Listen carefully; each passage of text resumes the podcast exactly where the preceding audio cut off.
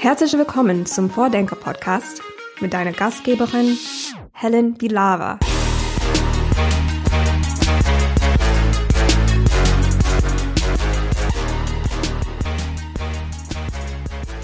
Heute ist meine Vordenkerin Alina Fuchte. Sie leitet das Projekt Next Museum IO. Das ist eine Plattform für Schwarmkuration. Da können KuratorInnen ihre Ausstellungen partizipativ konzipieren und diesen ganzen Prozess öffnen.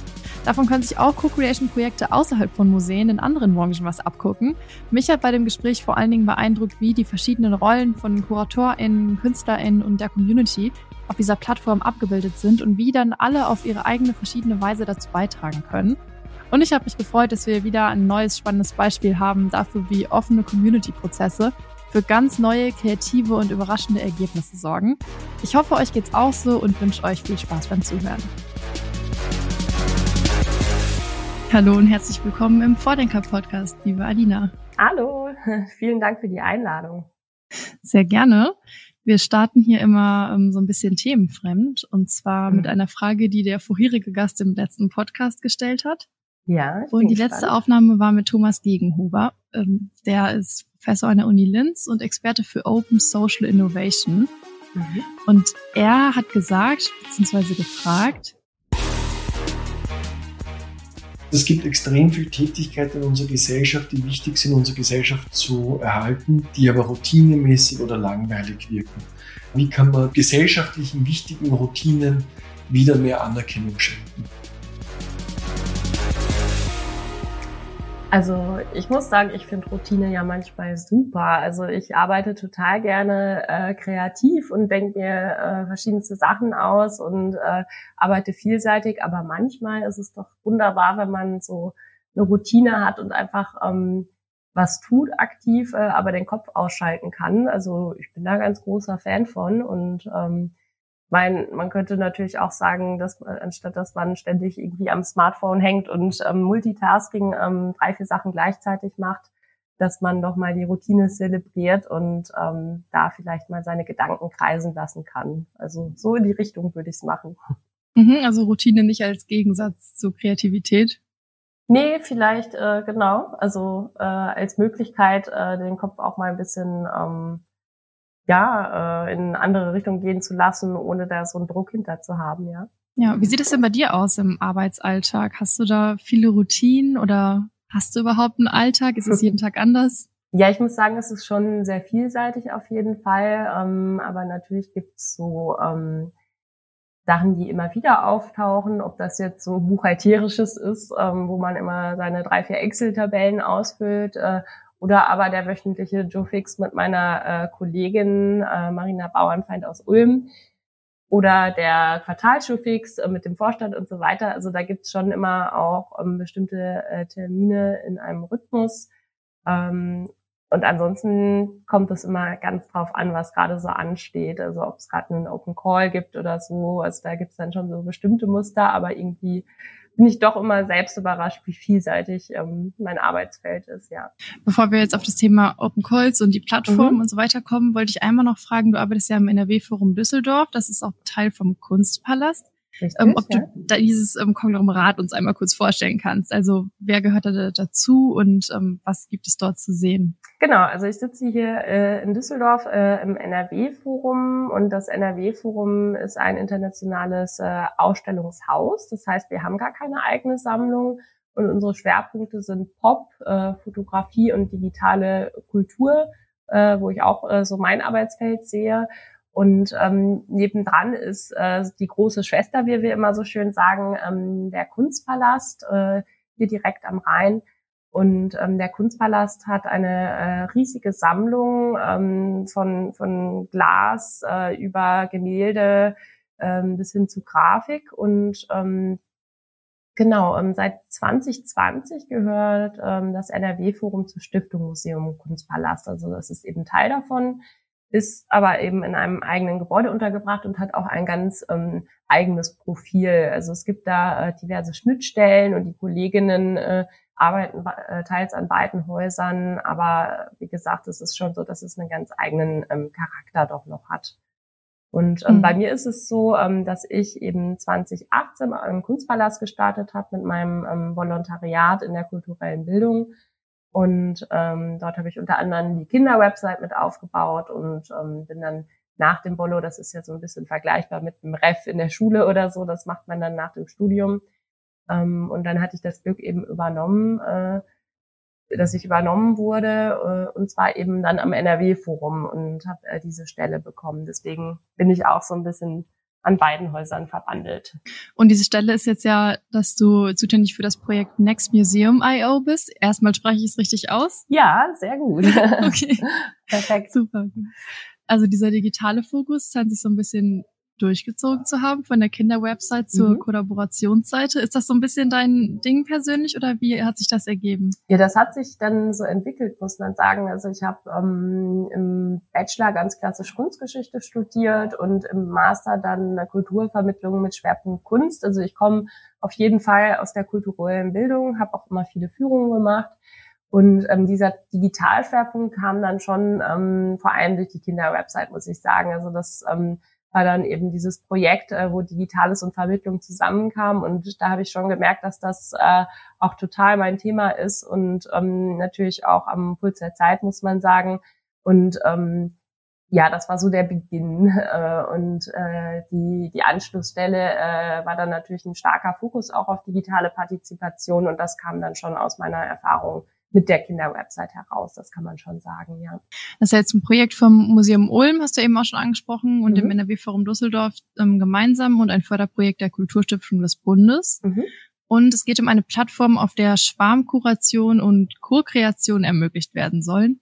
Was genau soll diese Plattform verändern? Was ist das Ziel? Genau, also das ist richtig gesagt. Ähm, das ist von der Kulturstiftung des Bundes gefördert im sogenannten Fonds Digital. Das sind bundesweit insgesamt, ähm, ich meine, 16 Projekte und immer in diesem ähm, speziellen Verbund aus mindestens zwei Institutionen und bei uns eben das Museum in Ulm und äh, das NRW-Forum, also ganz unterschiedliche Häuser, die hier zusammenkommen. Und die Aufgabe im Fonds Digital und bei uns speziell ist auch mit digitalen Mitteln eben oder den digitalen Wandel an den Häusern voranzutreiben und bei uns eben auch ähm, durch, äh, durch die Technik, durch die digitalen Mittel eben das Haus zu öffnen, demokratischer zu machen und ähm, genau, also mehr Partizipation ähm, zu ermöglichen auch. Das mit den unterschiedlichen Partnern fand ich auch ganz interessant. Ähm, wie kam es denn dazu? Also kanntet ihr euch vorher schon oder wurdet ihr sozusagen gematcht? Ähm, ja, ganz witzig. Also äh, das kam durch äh, die Bekanntschaft von Alain Bieber, das ist der Leiter hier vom NRW-Forum Düsseldorf und äh, der Stefanie Date, Direktorin vom Museum Ulm.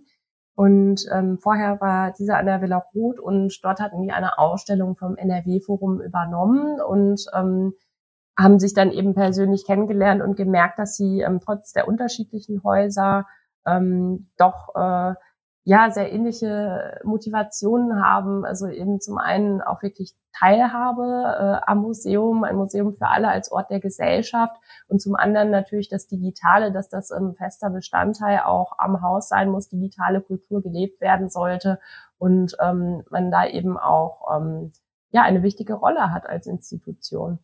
Würdest du sagen, dass ihr da so Pioniere oder Vorreiter seid oder ist das ein allgemeiner Trend, Digitalisierung in Museen und auch so die Öffnung? Ja, also es ist schon so, dass das NRW-Forum auch lange äh, bevor ich hier war, eben wie gesagt diesen Schwerpunkt, dieses Profil hat und mit aller mhm. Liebe auch jemanden hat, der da sehr visionär ist und schon seit x Jahren Ausstellungen zu digitalen Themen macht. Zum anderen, ähm, wenn wir jetzt eben vielleicht so zwei Jahre zurückschauen, zweieinhalb, wann das Projekt begonnen hat, auch ähm, also mitten in Corona-Zeiten, ähm, da gab es ja schon einen ziemlichen Schub, muss man sagen. Also gerade in Deutschland ähm, waren die Museen da ja doch noch ein bisschen bisschen langsamer vielleicht im Bereich Digitalisierung oder haben sich etwas schwer getan und fand äh, das Tolle, was man in der Zeit beobachten konnte, dass es wirklich Mut zum Experimentieren gab. Also da hat auch mal ähm, ein Direktor irgendwie eine wackelige Insta-Story im Museum gemacht und es war aber in Ordnung, also dass man sich halt wirklich mal was getraut hat, ausprobiert hat und ähm, ja, wir alle natürlich auch in der gleichen Situation waren und die gleichen Fragen gestellt haben Und ähm, was natürlich jetzt auch spannend ist, ähm, zu sehen, was wirklich bleibt. Also ich denke, nicht jedes Format wird sich durchsetzen und wir sind alle froh, dass wir auch wieder äh, in der Ausstellung vor Ort sein können und nicht im x-ten Zoom-Meeting sein müssen. Ähm, aber ich denke, es gibt durchaus gute Formate, ähm, die sich äh, durchsetzen werden und parallel zum analogen Besuch ähm, bestehen können. Mhm. Und dann vielleicht mal so ganz platt gefragt, warum findest du das wichtig? Warum müssen Museen demokratischer werden? Naja, also Museen äh, sind Orte der Gesellschaft, ähm, dritte Orte könnte man sagen und ähm, ja, auch für BürgerInnen eben. Also der Kunstpalast nennt sich zum Beispiel auch ähm, BürgerInnenmuseum und ähm, somit sollten die BürgerInnen natürlich auch im Zentrum stehen. Und ähm, Fakt ist ja, dass ähm, Museen, wenn man es jetzt überspitzt sagt, zunehmend elitär und entrückt wirken und ähm, gar nicht mehr diese junge Zielgruppe erreichen können, ähm, wenn sie äh, den klassischen Weg fahren, sage ich mal, und da einfach neue Wege finden müssen für und vor allem auch mit der Zielgruppe.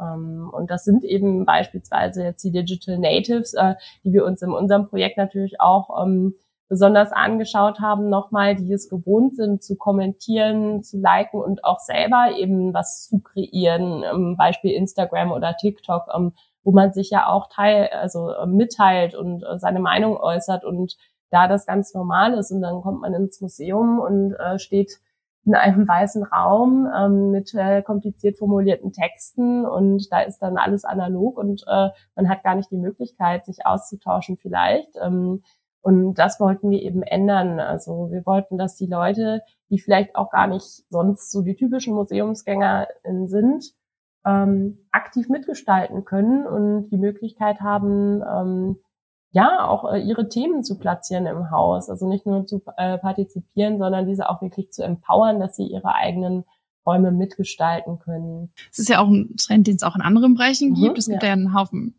Schlagworte, Crowdsourcing, mhm. ähm, Partizipation, Teilhabe, ähm, Engagement, Community mhm. und so weiter. Und ihr sprecht von Schwarmkuration. Also steckt mhm. auch dieser Begriff des Kuratierens drin, der ja dann doch sehr spezifisch vielleicht aus der Museums- oder Kunstszene mhm. ähm, eher bekannt ist. Ähm, was genau meint ihr mit diesem Begriff? Wer ist der Schwarm und was heißt kuratieren? Ja, sehr gute Frage. Ähm, also wir haben angefangen ähm, mit dem Subtitle, sage ich mal, Plattform für Co-Kuration und äh, Co-Kreation und sind dann eben auf den Schwarm gekommen und vielleicht aber erstmal zum Begriff des Kuratierens. Wie du sagst, das ist ja schon etwas, was aus dem kulturellen Bereich also, oder ja Kultur- und Kunstbereich kommt und ja eine bestimmte Besetzung hat. Zum einen ist es irgendwie diese Vorstellung, also etwas der Kurator, der ähm, eben diese Ausstellung macht und äh, da eben dieses immense Wissen hat und ähm, in seinem Elfenbeinturm sitzt so ungefähr. Und ähm, zum anderen wird das Wort ja mittlerweile auch ziemlich ähm, inflationär gebraucht. Also man kuratiert irgendwie seine Playlist oder Rezepte und ähnliches. Also ähm, ist dann doch auch so ein Begriff, der irgendwie äh, genutzt wird. Und ähm, der Schwarm, ähm, das kam so, dass ähm, wir eben zuerst, wie gesagt, von Co-Kuration gesprochen haben, was aber auch ein Begriff ist, der in der ähm, Branche schon besetzt ist.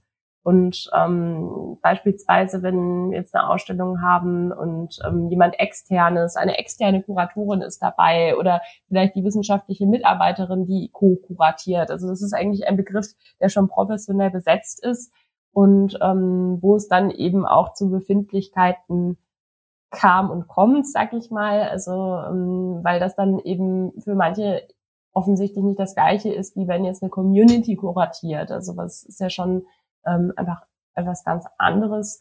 Und ähm, da hatten wir eh anfangs auch so ein bisschen dran zu knapsen. Ähm, dass äh, Leute dachten, dass wir die Kuratorinnen abschaffen wollen oder denen die Expertise absprechen wollen. Und das ist natürlich überhaupt nicht unser Ziel, sondern wir möchten die Rolle zum einen neu denken. Also es ist schon ähm, unsere Idee, dass, oder nicht nur unsere Idee, ne, dass sich ähm, die Rolle des Kurators, der Kuratorin ähm, wandelt und öffnet und äh, andere Aufgabenfelder hinzukommen. Und ähm, die Expertise bleibt aber natürlich äh, ganz klar und ähm, gleichzeitig möchten wir es aber eben stärker öffnen und der Community die Möglichkeit geben, eben auch ganz unterschiedliche Expertisen mit einzubringen. Also es kann ja auch mal ein Gärtner sein, der dir irgendwie sagt, ähm, was das für eine Pflanze auf dem Renaissance-Gemälde ist oder was auch immer. Und ähm, mit dem Schwarm meinen wir eben auch, oder es kommt auch von der Schwarmintelligenz. Ne? Also ähm, dass der Schwarm intelligenter ist als das einzelne Wesen und ähm, dieses gesamte Wissen, ähm, die unterschiedlichen Meinungen, Perspektiven, Expertisen zusammenkommen können und man natürlich daraus total toll schöpfen kann. Und ähm, wie gesagt, das ist aber natürlich was anderes, also Schwarmkuratieren, wie wir es hier nennen, als das klassische Co-Kuratieren. Und so kamen wir dann ähm, letztendlich zu dem Begriff und haben, haben uns dann nochmal so ein bisschen äh, anders ausgerichtet, könnte man sagen. Mhm, Fand ich ja sehr schön gesagt eben. Wir sind auf den Schwarm gekommen. genau. ähm, das heißt, so ein bisschen ist eigentlich das Ziel, du hast ja am Anfang gesagt, es gibt den Kurator, dieses das Bild, dass er im Elfenbeinturm sitzt und dann gibt es diesen inflationären Gebrauch des Begriffs, dass eigentlich jeder das macht in seinem Alltag. Mhm. Und ihr wollt dann eigentlich so ein Mittelding erreichen, oder? Ja, könnte man so sagen, das stimmt. Ähm, aber es ist natürlich auch so, dass ähm, also Kurator, äh, Kuratorin, das ist ja auch was, was man bislang eigentlich nicht studieren konnte in dem Sinne. Also man hat dann irgendwie Kunstgeschichte oder klassische Archäologie, was auch immer, welche Ausrichtung man da eben hatte, äh, oder Museologie studiert. Aber ähm, Curatorial Studies ist ja auch eigentlich eher so ein neueres Phänomen. Und äh, auch da die Verschränkung zwischen dem ähm, kuratorischen, der Sammlung, dem wissenschaftlichen Bereich und in äh, der kulturellen Bildung, ähm, der Vermittlung, das ist ja auch noch ähm, im Wandel, kann man sagen. Also das ist auch eben noch so ein andauernder Prozess. Ähm, aber da gibt es eben mittlerweile auch schon Bereiche, wo das wirklich mitgedacht wird. Und ähm, wie du sagst, es ist ein gewisser Trend. Ähm, der aber, denke ich, auch bestehen, bestehen wird, ja. Dann machen wir es jetzt vielleicht mal ganz praktisch. Du hast schon angesprochen, dass ihr so offene Calls habt mhm. und eben in der Community nach Ideen und Beiträgen sucht. Aber wie genau läuft sowas ab über so eine digitale Plattform? Genau, also Open Calls ist ja auch was, was es, ähm, das haben wir jetzt nicht neu erfunden, muss man mhm. sagen. Also Call, Open Call for Artists oder so gibt es ist ja auch schon geläufig, dass man eben eine Ausschreibung macht und ähm, nach Künstlerinnen sucht und ähm, so ist es letztendlich bei uns auch. Also wenn man auf nextmuseum.io geht, das kann man sich einfach merken. Projektname ist auch gleich URL.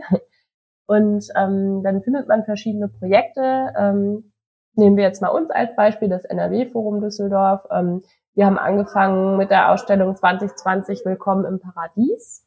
Das war eine immersive Medienausstellung und ähm, hier haben wir eben ein Konzept, die Idee äh, online gestellt und ähm, genau eben vom Kurator äh, Ala Viva in dem Fall und der Co-Kuratorin Vesela Staneva ähm, haben das Konzept geschildert, ähm, grober Rahmen und äh, vor allem auch, was sie suchen, ähm, was für Arbeiten sie suchen. Und ähm, in dem Open Call hatten dann KünstlerInnen die Möglichkeit, äh, ihre Werke einzureichen. Und ähm, das Schöne ist hier eben, ähm, das ist jetzt egal, ob das Leute sind, die bereits etabliert sind und ähm, x-mal im Museum ausgestellt haben, ob sie gerade eben äh, erst äh, Absolventinnen der Akademie sind oder auch Autodidaktinnen. Also hier kann wirklich jeder seine Arbeiten einreichen. Und ähm, die gehen dann erstmal in den Pool rein sozusagen. Also ähm, wenn man bei uns auf die Seiten schaut, ist das eben ähm, ganz transparent dargestellt in einer Art Kachelansicht. Äh, und das ist dann doch anders als bei den äh, no normalen Open Calls, die man so kennt. Es ist sichtbar für alle. Man kann also den Prozess von der Suche der Kunstwerke an, also von Beginn an im Prinzip mitverfolgen. Also wir wollen, dass das Gespräch und ähm, der Blick hinter die Kulissen bereits vor der Ausstellung beginnt. Und ähm, eben unter anderem durch diesen Open Call. Und ähm, das ist das eine. Also KünstlerInnen, ganz wichtige Zielgruppe von uns natürlich, können die Werke einreichen. Dann gibt's eben noch die äh, andere Zielgruppe, den sogenannten Schwarm, also die interessierte Community. Das heißt, jeder, der irgendwie sich für das Thema interessiert, der mitmachen möchte, das kann irgendwie eine Studentin sein im Bereich Kunstgeschichte, Polo, aber auch, wie gesagt, einfach Leute, die Lust haben mitzumachen. Und ähm, die können sich dann bei uns einbringen. Und da muss ich sagen, das ist immer ganz unterschiedlich, je nach Kuratorin ähm, äh, und Projekt, ähm, wie man das gestaltet. Also Das kann sein, dass man zum Beispiel ein Voting macht. Welche Kunstwerke sollen es in die Ausstellung schaffen? Ähm, ja, also dass man da wirklich abstimmen kann. Das kann sein, dass man ähm, sich trifft, äh, das Thema bespricht, diskutiert, in welche Richtung soll es denn gehen. Ähm, ein Beispiel war auch in Ulm. Ähm, die hatten eine Ausstellung zum Thema kunstreich Gewächse. Also es ging so um den Paradiesgarten und war eigentlich eher so ziemlich barock äh, angelegt. Und dann hat die Community aber gesagt, wir wollen aber eigentlich viel mehr über die Zerstörung des Paradieses sprechen. Und ähm, so hat sich das Thema dann auch gewandelt. Also ähm, das kann eben, wie gesagt, sowohl mittelbar äh, sein durch, durch einen Diskurs ähm, mit dem Kurator, mit der Kuratorin, mit den Kolleginnen vom Haus oder aber auch direkt durch ein Voting, ähm, wo man dann sagt, das hier ist mein Lieblingskunstwerk, das muss unbedingt in die Ausstellung rein. Hm, also gibt es im Prinzip so drei verschiedene Rollen, Kuratorin, Künstlerin und dann der Schwarm, der sozusagen genau. sich noch einbringen kann. Genau. Das und ist das dann auch der, genau. ja, mhm. der, dann der übliche Ablauf, dass sozusagen das Konzept erst entwickelt wird, dann dort eingestellt wird und dann eben in diesen Schritten, die du gerade beschrieben hast, ähm, gefeedbackt oder erweitert wird? Oder kommt es auch vor, dass das Konzept an sich kollaborativ geschrieben wird? Das gibt's auch, auf jeden Fall. Also ähm, nochmal das Beispiel von uns. Ähm, Willkommen im Paradies war eine Ausstellung, wo das Konzept eigentlich schon recht klar war. Es gab sogar auch schon KünstlerInnen ähm, teilweise und äh, da war die Idee, das eben nochmal zu erweitern und ähm, neue Möglichkeiten zu finden. Also Anna Bieber sagt auch, der war eben ganz begeistert, weil das auch KünstlerInnen waren, die, die ja noch nie, die ihm noch nie begegnet sind und wir hatten über 400 Einreichungen, also das ist dann natürlich toll, einfach um das nochmal ein bisschen zu öffnen. Aber das Konzept stand schon, das ist schon der Fall.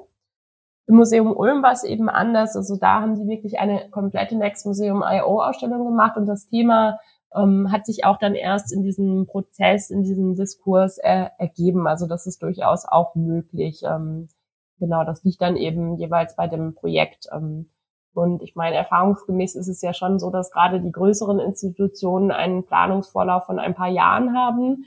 Da weiß man dann eben schon, was Ende 2024 für eine Ausstellung steht und dementsprechend ähm, gibt es ja auch ein Gerüst. Ne? Und äh, da muss man dann auch gucken, äh, welche Möglichkeiten man noch hat.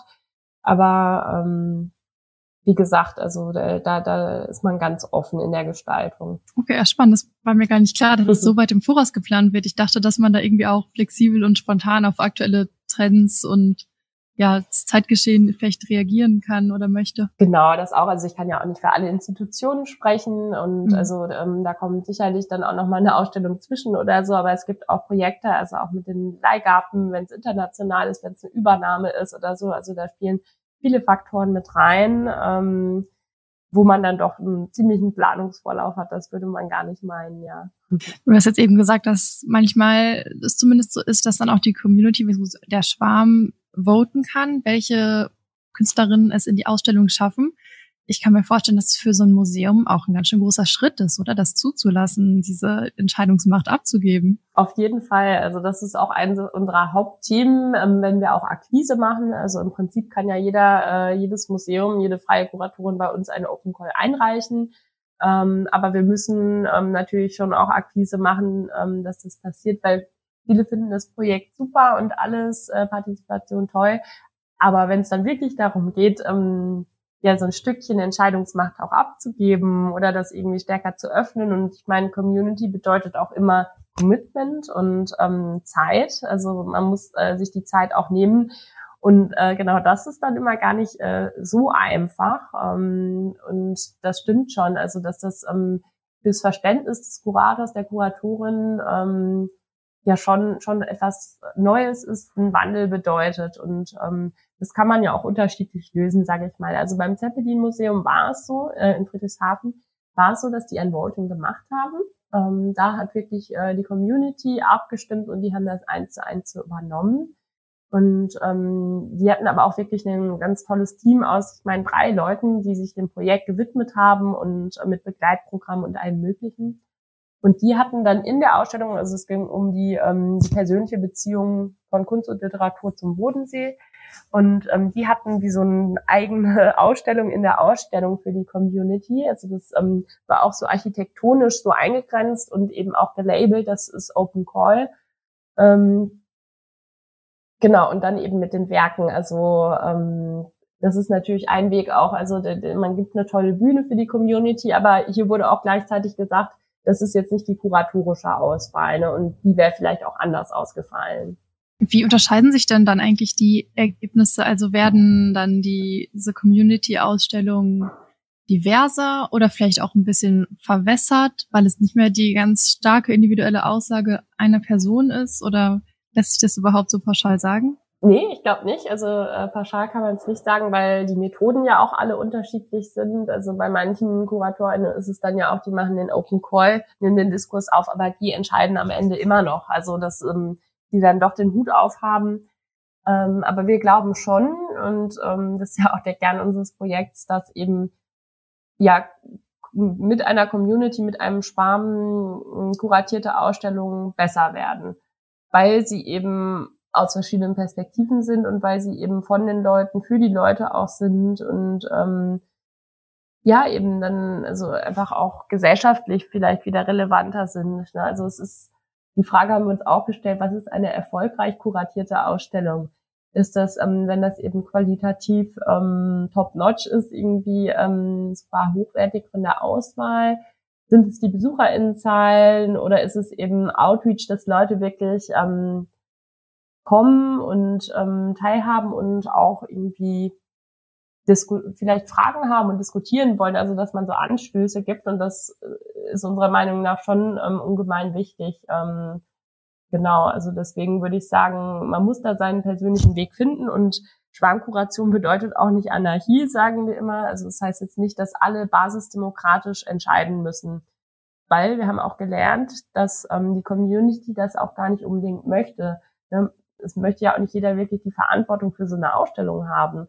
Oder äh, man fühlt sich dann irgendwie überfordert, weil man glaubt, man hat gar nicht die Expertise und ähm, ne, die Person hat das jetzt x Jahre studiert, ähm, was soll ich denn dazu beitragen? Also man muss da schon eben ähm, seine Wege finden, ähm, wie man das Wissen da gut einbringen kann. Aber wie gesagt, das heißt jetzt nicht, dass äh, eine Community der bessere Kurator ist oder so. Also das ähm, wollen wir auch nicht sagen. Und in den, also das verschiedene Sachen angesprochen, was eine gute Ausstellung ausmachen kann. Und eine ist natürlich das Feedback von den Leuten, die mhm. es sich ansehen. Ähm, was habt ihr da so für Rückmeldungen bekommen? Also merkt man das, dass so eine Community co-kuratierte Ausstellung auch anders wirkt? Ja, würde ich schon sagen. Also das war besonders beim ähm, Zeppelin-Museum, ähm, wie gesagt, also die hatten dann ja eben dieses Voting und natürlich zum einen die KünstlerInnen, aber zum anderen eben auch überhaupt die da involviert waren, die irgendwie ihre Stimme abgegeben haben, die haben erzählt, dass die eigentlich noch nie so eine gut besuchte und ähm, ja lebendige Vernissage hatten, weil es eben dieses ähm,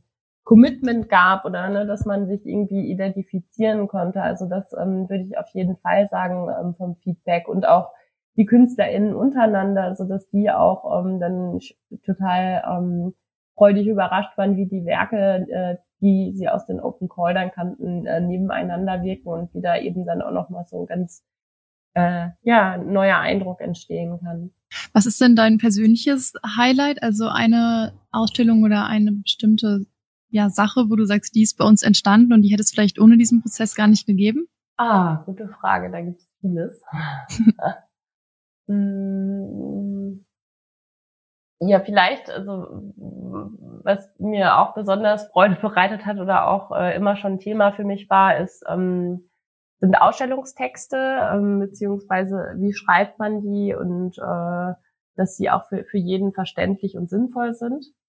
Und ähm, da haben wir auch eben im Rahmen von Next Museum I.O. gemeinsam mit unserem digitalen Partner, der Hochschule Düsseldorf, eine App entwickelt, und ähm, der Ausgangspunkt war eben, wie gesagt, äh, Ausstellungstexte. Ja, die werden in der Regel vielleicht vom Kurator, von der Kuratorin geschrieben und dann gehen die durch gewisse Schleifen, aber oft sind sie dann vielleicht doch noch unverständlich oder ähm, haben eine bestimmte Sprache, die nicht jedem zugänglich ist und ähm, am Ende ist es ja auch eine Interpretation, eine ganz bestimmte Perspektive. Und ähm, das wollten wir eben aufbrechen, also diese Autorinnenschaft und ähm, ganz verschiedene Perspektiven gegenüberstellen. Und das haben wir eben mit der App ähm, ARChat erreicht, also AR groß, weil ähm, Augmented Reality. Und äh, das war toll, als wir das dann in den Ausstellungen auch umgesetzt haben, wo eben auch ähm, schon ein Open Call für Next Museum IO lief. Im NRW-Forum war das ähm, subversives Design. Und ähm, da war es dann eben, man hatte die Ausstellungslabels mit Texten und dann äh, QR-Codes daneben und konnte dann eben über die App ähm, das Scannen des Kunstwerk und konnte in Augmented Reality seinen eigenen Text verfassen und ähm, gleichzeitig auch äh, andere kommentieren. Also es ist dann eben so ein Austausch am Objekt entstanden, was normalerweise nicht passiert, würde ich sagen. Also ähm, das war schon ganz spannend. Also manche haben sich wirklich richtig Zeit genommen und ähm, lange Texte verfasst, andere haben irgendwie nur cool hier oder was auch immer, wie das dann so ist bei so Kommentaren. Ähm, aber das war schon, fand ich wirklich spannend, weil dann im Raum so diese verschiedenen Meinungen und Perspektiven gewabert sind und eben auch das Tolle an, äh, ja, wenn man da keine Lust drauf hat, wenn man das gar nicht nutzen will und einfach die Werke an sich auf sich wirken lassen möchte, dann musst du es ja nicht nutzen. Es ist jetzt nicht irgendwie ein riesen LED-Screen, ähm, den man gar nicht übersehen kann, sondern es ist eine App, ähm, die äh, ja die Realität erweitert, wie der Name schon sagt. Und ähm, das war auf jeden Fall ähm, auch ein Highlight für mich. Also dieses Thema eben mit äh, technischen Hilfsmitteln dann so anzugehen und ähm, zu behandeln. Mhm, ich finde das Beispiel auch total cool, weil es ja auch über das hinausgeht, was wir jetzt bisher besprochen ja. haben. Also diese Kuration noch während der Ausstellung quasi weiterläuft und die diese Teilhabe nicht nur im Vorhinein, sondern auch währenddessen dann ja noch irgendwie stattfindet. Genau, richtig. Also weil, wie gesagt, uns ist es schon wichtig, dass das Gespräch vor der Ausstellung beginnt, aber in der Ausstellung soll es natürlich nicht aufhören. Und ähm, gleichzeitig ist es ja schon so, dass wir eher ein digitales Publikum haben jetzt bei Next Museum I.O. Also wir sind eine digitale Plattform. Wir sind ähm, Institutionen in unterschiedlichen Städten. Also Marina und ich ähm, arbeiten ja auch hauptsächlich remote und äh, mit unserer Community auch. Also äh, ob wir uns jetzt bei Zoom, WonderMe, Teams, äh, wo auch immer treffen, in der Regel ist es eben digital. Aber es gibt immer die Schnittstelle zum Analogen und ähm, es können natürlich auch digitale Ausstellungen entstehen, aber in der Regel sind das Ausstellungen vor Ort, ähm, die eben hier bei uns im NRW-Forum und das ist natürlich auch immer ein Highlight, wenn man dann diese fertige Ausstellung, die man dann irgendwie digital diskutiert hat die ganze Zeit ähm, und die Werke online eingereicht gesehen hat und so weiter. Wenn man dann das Ergebnis sieht vor Ort äh, in Real Life sozusagen, ist das schon ziemlich genial.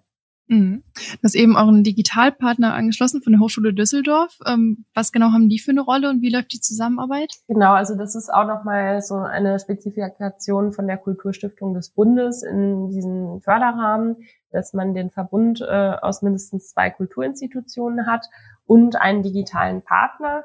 Ähm, das kann eine Agentur sein, aber äh, oder eben wie bei uns äh, im Fall eine Hochschule ähm, die Hochschule Düsseldorf, bei uns im Speziellen auch das Mirevi Lab. Äh, das, die sitzen an der Ackerstraße und haben eben den Schwerpunkt Mixed Reality and Visualization.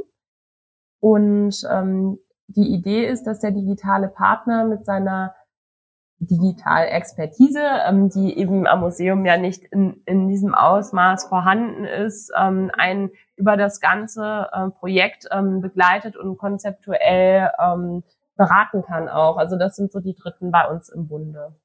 Und ähm, mit denen haben wir eben, wie gesagt, diese Artchat-App entwickelt und ähm, im zweiten Projekt, also wir nennen das immer die Experimente. Äh, Im zweiten Experiment haben wir eine WebXR-Anwendung äh, entwickelt. Also das ist browserbasierte Augmented Reality. Das heißt, da braucht man noch nicht mal die App mehr für.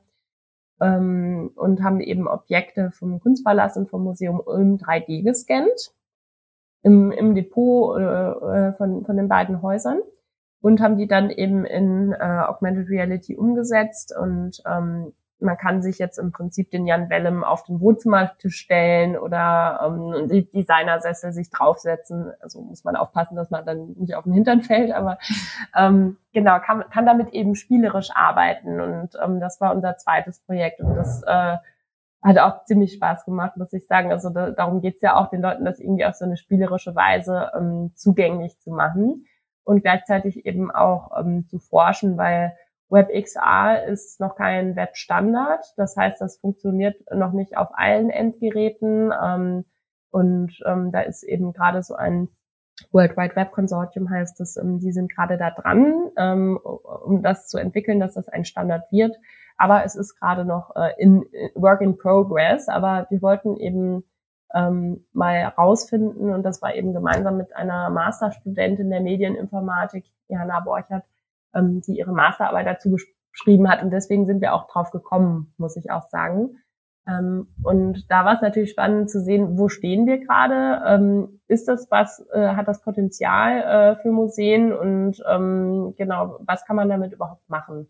Und ähm, das war wirklich spannend. Ähm, und sie hat auch ganz toll zwei Beispiele gehabt. Ähm, zum einen die schöne Ulmerin, wo sie bei einer Reliquienbüste äh, aus dem Museum Ulm eben, die schon etwas blass war um die Nase, also die eben ihre Farbfassung schon verloren hatte, hat sie die eben rekonstruiert ähm, über Beschreibungen, über Abbildungen und so weiter. Und ähm, man konnte dann über so einen Blender im Prinzip äh, das über AR wieder herstellen. Also ähm, eben diese Farbe, genauso wie so eine Diamantkronenbesetzung. Und ähm, beim Kunstpalast war es ein Flügelaltar. Und ähm, hier ist es zum einen so, dass man den natürlich im Museum nicht einfach die ganze Zeit auf und zu klappen kann. äh, darf man nicht. Ähm, und äh, zum anderen eben die bemalten Außenflügel sind gar nicht bei uns im Kunstpalast, sondern in einem Museum in Dijon. Und ähm, sie hatte äh, dann die tolle Idee, eben das zum einen zusammenzusetzen, also dass der äh, wieder ganz ist, der Altar, und dass man beliebig eben auf und zu machen konnte und sich das von allen Seiten anschauen konnte. Und ähm, gleichzeitig hat sie noch den originalen Standort, das war natürlich dann eben ursprünglich in einer Kapelle und nicht in einem Museum, hat sie dann auch äh, rekonstruieren können. Und das sind natürlich unglaublich tolle Sachen über Augmented Reality, die einen Mehrwert bringen ähm, und den das Museum bislang so ja gar nicht bieten konnte mit analogen Mitteln. Ähm, genau, also das war das zweite Experiment und an dem dritten arbeiten wir gerade. Aber also die Hochschule ist da eben schon ein wichtiger Partner, äh, gerade in den Digitalthemen für uns. Okay, ich finde es mega spannend, dass ihr auch noch so zusätzliche Experimente habt. Also ich merke, ihr probiert ja echt super viele unterschiedliche Dinge aus. Ja. Ähm, haben diese Experimente denn auch eine Anbindung an die Plattform oder ähm, ist es einfach parallel noch andere Fragen, die ihr euch stellt? Genau, also generell muss man sagen, unsere Plattform hat eben diese drei Säulen, sagen wir immer. Also zum einen eben diese Schwarmkurationen slash Open Calls, Experimente und Veranstaltungen. Und ähm, die Experimente findet man auch bei uns auf der Website im Bereich Co-Creation. Äh, da kann man sich die anschauen. Ähm, da sind die ausführlich ähm, beschrieben und eben auch den Link zu den Apps und so weiter. Und ähm, es ist auch so, also eine Vorgabe von der Kulturstiftung war auch, dass man möglichst Open Source arbeitet. Äh, das heißt, dass man ähm, eben den Code und ähm, das Konzept und so weiter auch anderen zur Verfügung stellen kann und sollte. Und ähm, das möchten wir natürlich auch, weil wir haben eben diese tolle Förderung. Wir haben vier Jahre im Förderprojekt, um eben alles Mögliche auszuprobieren, zu experimentieren und da auch ähm, gewisserweise eine Vorreiterrolle zu haben und gerade vielleicht kleineren und mittleren Häusern die Möglichkeit zu geben, daran anzuknüpfen und ähm, vielleicht auch Archet im eigenen Haus zu implementieren. Und da muss man eben nicht von Null anfangen, sondern wir haben dann eben schon dieses Paket, was wir eben auch sehr gerne weitergeben. Und ähm, genau, also wie gesagt, das ist schon auch auf der Plattform vertreten und ähm, wie gesagt, Archat war jetzt eben auch in, ähm, in den Ausstellungen zu sehen bei uns. Also da gibt's dann auch nochmal die Anknüpfung. Und ähm, WebXR ähm, werden wir jetzt auch bald launchen. Also das ist schon, dass es da immer wieder diese äh, Schnittstellen auch gibt. Aber du hast recht, also wir probieren viel aus und das ist auch ein absoluter Luxus, ähm, den wir aber auch eben produktiv nutzen wollen, auch für andere Häuser. Das mit diesem Aspekt, dass andere das nachnutzen können und das auch dann noch über das eigene Projekt hinauswirkt, finde ich ja total wichtig. Mhm. Ist das denn schon passiert? Also ist, sind eins, eins dieses Experimente schon woanders angewandt worden? Man muss sagen, das ist ja schon ein ziemlicher Prozess. Also ähm, es war jetzt für mich auch die erste App mit Artchat und ähm, bis sie wirklich in beiden Stores ist und so, das ist ja äh, wirklich ein Monsterprozess. Ähm, und äh, dementsprechend hatten wir da auch verschiedene Phasen. Also erst haben wir es ähm, in den Häusern auf eigenen Leihgeräten getestet. Äh, das heißt, es gab da noch gar keine App, sondern wir hatten das dann einfach äh, dort installiert und äh, in, dann nochmal ähm, angepasst und so. Da gab es dann eben verschiedene Steifen und ähm, bis es dann eben zum App-Launch kam. wir sind jetzt gerade dabei, eben diese Dokumentation fertig zu machen und ähm, zur Verfügung zu stellen. Also auf GitHub, da gibt's ja eben so verschiedene ähm, Anbieter, äh, womit auch viele Häuser schon arbeiten. Ähm, das heißt, also so weit sind wir noch nicht, aber es gibt auf jeden Fall auch schon Interessenten. Also das, das kann ich sagen. ja. Okay, also theoretisch könnte sich jetzt jemand aus Bielefeld ähm, bei euch melden genau. und den Code bekommen und vielleicht auch ein paar Tipps oder Tutorials oder Workshops, um das bei sich umzusetzen oder wie würde dann so die Zusammenarbeit laufen? Genau, also da, da sind wir ja eh immer offen. Also das ist ja auch in unserem Interesse, dass ähm, wir da unterstützen können und helfen und äh, so weiter. Also da werden wir auf jeden Fall ansprechbar, ja. Ähm, was ist denn so dein Zwischenfazit? Das ist jetzt ja im Prinzip Halbzeit oder schon kurz nach Halbzeit von eurem Projekt. Mhm. Was ist so, ja, was würdest du bisher sagen? Was habt ihr schon erreicht? Also ich würde sagen, Schwarmkuration, ähm, Fragezeichen würde ich beantworten mit ja, aber also äh, das das auf jeden Fall toll ist und ähm, wie gesagt die Ausstellungen äh, nochmal viel äh, diversifizierter werden und äh, das äh, stärker öffnen können und so weiter. Aber ähm, man muss Zeit investieren auf jeden Fall und eben offen sein. Also man muss da Lust drauf haben, mit einer Community zu arbeiten und äh, diese natürlich auch wertschätzen.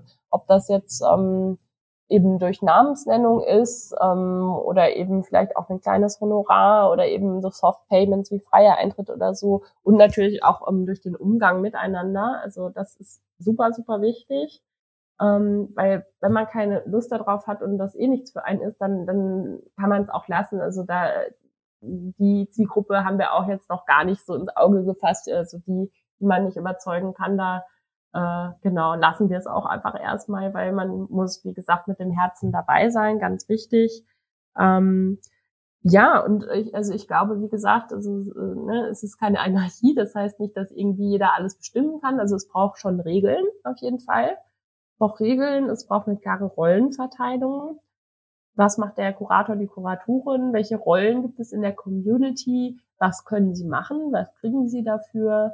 Also Transparenz äh, ist da eben auch äh, total entscheidend, würde ich sagen. Mhm, das mit dem, was du gerade meintest, ähm, diejenigen, die da vielleicht nicht so den Anschluss haben oder sich dafür eh nicht interessieren, keine Lust drauf haben, ähm, die sind dann auch schwer zu erreichen. Meinst du damit die Museen oder die KuratorInnen, die diesen Prozess angehen müssten oder auch sozusagen die Zielgruppe, die Community? Das ist da ja auch einfach Leute gibt, die man vielleicht als Museum nicht erreicht. Genau, also äh, in dem Fall meinte ich jetzt die KuratorInnen, ähm, die vielleicht eher klassischer arbeiten, aber genauso kann man das auch auf die Community äh, münzen. Genau, also wenn wenn jemand keine Lust hat, sich zu beteiligen, dann, dann zwingen wir den auch nicht. Ich meine, das ist ja alles freiwillig, das ist ein Angebot und ähm, das, das muss man ja nicht wahrnehmen. Genau. Mhm, also ist das, ja, das ist immer so ein bisschen eine Frage, ne, ob und wie man mit solchen Prozessen auch diejenigen erreicht, die man nicht eh schon erreicht. Mhm, ja, das stimmt auf jeden Fall. Also es ist ja immer so die große Frage.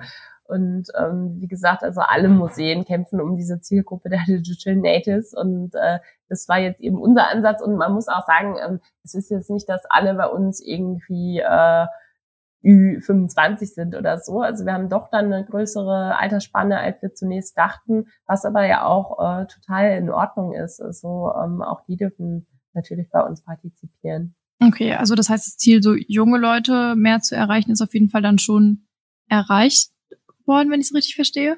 Ja, auf jeden Fall. Also es geht immer mehr natürlich, aber äh, so gerade eben, wie gesagt, also Digital Natives, die irgendwie äh, vor allem über digitale Tools kommunizieren, ob jetzt privat oder beruflich, ähm, die kann man damit dann schon ganz gut äh, ja, erreichen. Und was ist dann mit Leuten, die vielleicht generell nicht so den Anschluss zur Kultur haben oder vielleicht sonst auch ja sozial bedingt keinen Zugang zu Museen haben oder ja, für die das einfach kein Ort ist, den sie auf dem Schirm haben, wo sie gerne hingehen?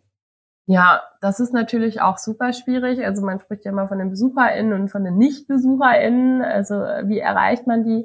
Ähm, und bei uns ist es ja so, dass wir diesen Schwerpunkt Art und Tech haben so ein bisschen. Ne? Also wir haben ja auch äh, viel ähm, äh, Technologie im Fokus, ob wir mal irgendwie einen Talk zum Thema KI machen oder jetzt zuletzt auch hier im NRW-Forum das äh, Metaverse Festival. Und ähm, das ist natürlich auch was, äh, ein Thema, äh, worüber man auch Leute kriegen kann oder auch allein mit unseren Ausstellungen jetzt aktuell eben die Street Art Ausstellung.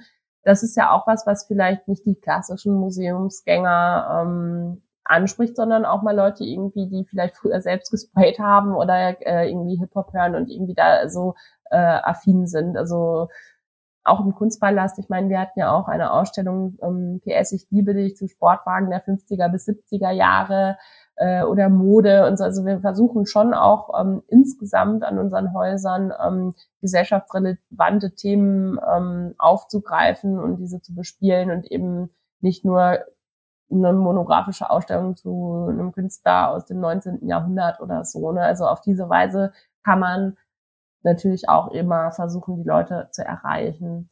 Und ähm, wenn ich jetzt einfach noch mal ein bisschen größer erzählen kann, ähm, wir haben auch ein Projekt, ein Kunstpalast heißt das, ähm, wo eben explizit aus ähm, Stadtteilen, die vielleicht eher, ähm, wo man vielleicht sagen würde, ähm, weiß nicht, Problemviertel in Anführungszeichen oder was, ähm, die vielleicht eher äh, kulturfern sind, ähm, die werden da explizit, explizit äh, adressiert, angesprochen. Es werden auch Bands und so weiter äh, eingeladen ähm, aus dem Viertel und ähm, die werden mit Shuttlebussen hier hingefahren, haben freien Eintritt und so. Also da gibt es auf jeden Fall auch ähm, Projekte, äh, die das nochmal so ein bisschen stärker in den Fokus nehmen. Mhm, genau, dann sind wir so ein bisschen schon bei dem Bezug zur, zur Stadtgesellschaft, mhm. Ähm, zum Ökosystem, was uns ja bei der Open Innovation City dann auch immer sehr interessiert. Ähm, was ist da so deine Vision für das Museum der Zukunft? Was für Potenziale stecken da drin für die Stadt der Zukunft? Ja, also ich, wie, wie gesagt, also Museum ist ja auch äh, ein dritter Ort. Das heißt, also neben dem eigenen Zuhause und der Arbeit ein Ort, äh, wo man sich aufhalten kann, ähm, wo man sich treffen kann, miteinander sprechen kann. Also ein Ort der Gesellschaft, ähm, der lebendig ist, ne? Also wo es nicht eben nur, nur tote Kunst gibt sozusagen, sondern ähm, Räume, wo man ähm, in Austausch tritt und äh, die man eben, wie gesagt, auch aktiv mitgestalten kann. Und ähm, es gibt ja jetzt auch, also ich wann ist hier rausgekommen, vor einem Monat ungefähr vom, vom ICOM, also ist ja der International Council of Museums, ähm, die haben lange an einer Definition gearbeitet zum Museum. Und äh, jetzt ist sie rausgekommen und das, äh, da war ich echt happy, muss ich sagen, weil eben ähm, auch Museen eben als inklusive, zugängliche Orte beschrieben werden, vor allem auch ähm, mit der Teilhabe von Communities. Und äh, das ist natürlich was, was äh, bei uns auch total im Fokus steht. Und ähm, so stelle ich mir Museen eben, wie gesagt, auch vor, also dass sie von von den Leuten mitgestaltet werden, ähm, dass sie digital sind, also dass es nicht nur vor Ort ist, sondern auch ähm, noch vierte Orte vielleicht im Metaverse dann ja geben kann, ähm, wo, wo Leute die eben auch nutzen können und ähm, wie gesagt, ein Ort für alle, kurz gesagt. Äh, jetzt habt ihr noch zwei Jahre Zeit bei Next Museum I.O. Was möchtest du bis dahin noch schaffen? Was muss noch passieren? Ja, wir haben sogar noch weniger Zeit. Also es rennt echt, also bis äh, Ende 23 geht das oh. Projekt, genau. Also es ist echt verrückt. Und ähm, was möchten wir noch schaffen? Also wir möchten verhindern, dass das Projekt einfach endet. Also es äh, wäre natürlich toll, wenn es in irgendeiner Form weitergeht beziehungsweise die Plattform noch weiter nutzbar ist, weil ich finde, es gibt nichts Schlimmeres, wenn man irgendwie jahrelang an etwas gearbeitet hat und das dann in so einer toten Website endet. Also es wäre toll, wenn sich das verstetigen könnte an unseren Häusern wie an anderen. Also dass Schwarmkuration fester Bestandteil ähm, des Ausstellungsprozesses wird ähm, und dass wir ja noch beteiligt sind an dieser Plattform, aber vielleicht das auch noch in weitere Hände geben können. Also aktuell wird ja immer heiß über äh, sogenannte DAOs, das sind dezentrale autonome Organisationen diskutiert. Und ähm, da denken wir gerade sehr aktiv nach, wie wir ähm, diese Plattform eben überführen können und ähm, weiter lebensfähig machen. Also das ist äh, auf jeden Fall äh, ein zentraler Punkt für uns gerade. Und ähm, natürlich gibt es da auch noch viele Feinarbeiten, ähm, wie kann man diesen Werkzeugkasten, den wir den Kuratorinnen anbieten, noch erweitern und noch einfacher machen, ähm, dass man wirklich ähm, an die Hand genommen wird, wenn man mit einer Community arbeitet und ähm, das für beide Seiten Spaß macht und ähm, genau einen Mehrwert hat. Genau, zum Thema DAOs kann ich noch unsere Podcast-Folge mit Isabel Welpe empfehlen. Ah ja, ja. Mit ihr habe ich auch über DAOs gesprochen und ähm, wie das vielleicht auch Stadt-Communities verändern kann. Also mega spannendes Thema. Mhm, Super, dass ihr euch darüber auch Gedanken gemacht. Dann äh, darfst du mir gerne noch zum Abschluss eine Frage mitgeben, die ich dann im nächsten Podcast der nächsten Person stelle. Ja, also was mich dann, dann würde ich die Frage sozusagen weitergeben, also zum Museum der Zukunft. Ähm, Frage an die Person, wenn man im Museum alles dürfte und alles möglich ist, es braucht keine Wände, man kann fliegen, springen, ähm, schwimmen, man kann ähm, körperlos sein, man kann Kunstwerke begehen. Ähm, was, was würdest du dir wünschen für ein Museum der Zukunft, wo wirklich alles möglich ist? Das okay, würde mich wow. interessieren, ja. Schwimmen klingt klasse, da ja. wäre ich dabei. ja, ich auch. Super. Ja, dann sage ich Dankeschön, dass du heute da warst und uns äh, von eurem spannenden Projekt berichtet hast.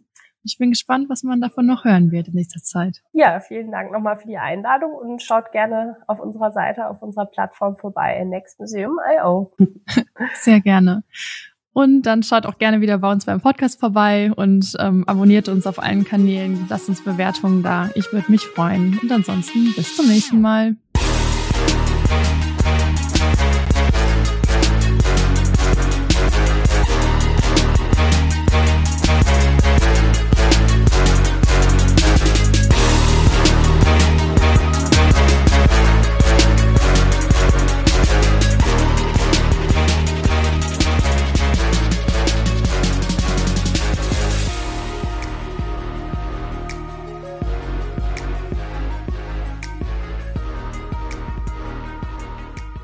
Dieser Podcast wird präsentiert vom Projekt Open Innovation City und den Projektpartnern der Fachhochschule des Mittelstands, der Founders Foundation, OWL Maschinenbau und dem Pioneers Club.